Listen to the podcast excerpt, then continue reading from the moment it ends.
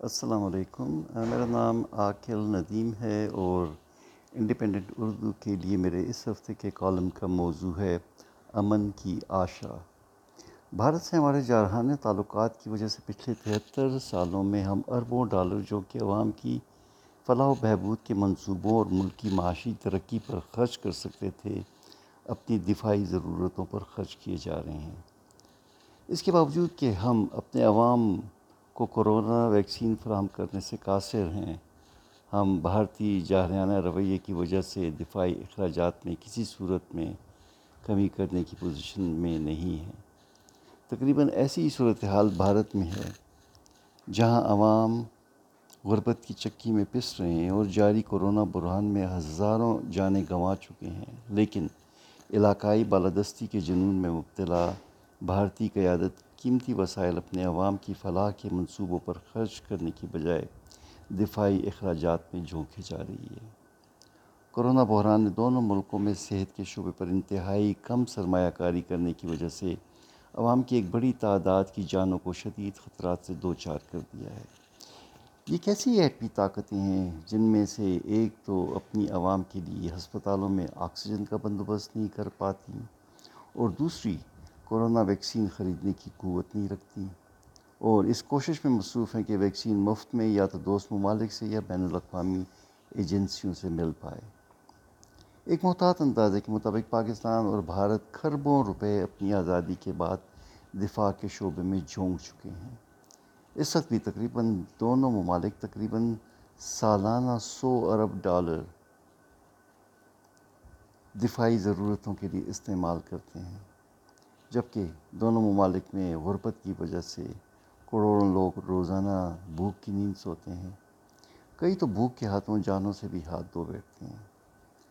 کروڑوں لوگوں کے سر پر چھت نہیں ہے اور اسی طرح کروڑوں مریض صحت کی سہولتیں نہ ہونے کے باعث ہسپتال پہنچنے سے پہلے ایڑیاں رگڑ رگڑ کر اپنے خالق حقیقی کے پاس پہنچ جاتے ہیں۔ پینے کے محفوظ پانی کی نایابی سے ان ایٹمی ممالک کے بے شمار شہری بیماریوں کا شکار ہو کر اس جہان فانی سے کوچ کر جاتے ہیں۔ کروڑوں بچے تعلیم کی سہولت نہ ہونے کی وجہ سے عملی زندگی میں ایک بے ہنر، غیر تعلیم یافتہ انسان کے طور پر قدم رکھتے ہیں۔ ان غریب اور لاچار عوام کے لیے ان دونوں ممالک نے خوشحال زندگی گزارنے کے لیے بہت کم مواقع فراہم کیے ہیں۔ اس افلاس سے بچنے کے لیے ضروری ہے کہ دونوں ممالک اپنے تنازعات میں کمی لاتے ہوئے بیش بہا، قومی وسائل وفاقی دفاعی اخراجات میں جھونکنے کی بجائے غریب عوام کی فلاح کے لیے استعمال کریں۔ وقتاً فوقتاً دونوں ممالک نے تنازعات کو کم کرنے کے لیے کافی مرتبہ مذاکرات کیے، مگر ان بے نتیجہ مذاکرات نے مخاصمت میں مزید اضافہ کیا ہے اور بتدریج دفاعی اخراجات میں کثیر اضافہ ہوتا گیا ہے۔ پاکستان میں سیاسی اور عسکری قوتوں کے درمیان بھارت کے ساتھ تعلقات کی سمت کے بارے میں اختلافات کی وجہ سے بھی مذاکرات کے متعدد دور نتیجہ خیز ثابت نہیں ہوئے۔ بھارت میں بھی ایک انتہا پسند جنگجوانہ لابی کی موجودگی کی وجہ سے تعلقات میں ہمیشہ کشیدگی ہی رہی ہے۔ پاکستان میں بھارت کے ساتھ دوستانہ تعلقات کی سیاسی قیادت کی کوششوں کو عموماً عسکری قیادت نے شک کی نگاہ سے دیکھا ہے اور منتخب وزرائے اعظم کے خلاف منفی مہمیں چلاتے ہوئے یا تو انہیں سیکیورٹی رسک قرار دیا یا انہیں مودی کا یار جیسے القابات سے نوازا گیا۔ دوستانہ میڈیا کو استعمال کرتے ہوئے ان کی حب الوطنی پر شکوک کے اظہار کیے گئے۔ ایک وزیر اعظم کی بھارت سے دوستانہ تعلقات بہتر بنانے کی کوششوں کو ادارہ جاتی مخالفت کا سامنا کرتے ہوئے کارگل جیسی مہم جوئی کا راستہ اختیار کیا گیا۔ اور یہ مہم جوئی اس وقت ہو رہی تھی جب بھارتی وزیر اعظم خیر سگالی کے دورے پر لاہور میں موجود تھے۔ اسی طرح قومی میڈیا میں بھی جاری امن کی آشا کی کوششوں کو شک کی نگاہ سے دیکھا گیا اور ان کوششوں کو ریاستی جبر کے ذریعے ختم کرایا گیا۔ مختلف سیاسی حکومتوں کے دور اقتدار میں یہ عسکری رد عمل ظاہر کرتا ہے کہ عسکری اور سیاسی قیادتیں بھارت کے ساتھ تعلقات کے معاملے میں کبھی بھی ایک صفحے پر نہیں رہیں اور نہ ہی رہنے کے امکانات ہیں۔ بھارت کے سلسلے میں عسکری قیادت اپنی سوچ کو عوام کے منتخب نمائندوں کی سوچ سے ہمیشہ مختلف پاتی رہی۔ ان تمام جمہوری ادوار میں عسکری قیادت اپنی سوچ کو حاوی رکھنے کی ہر ممکن کوشش کرتی رہی اور اس میں کامیاب بھی رہی۔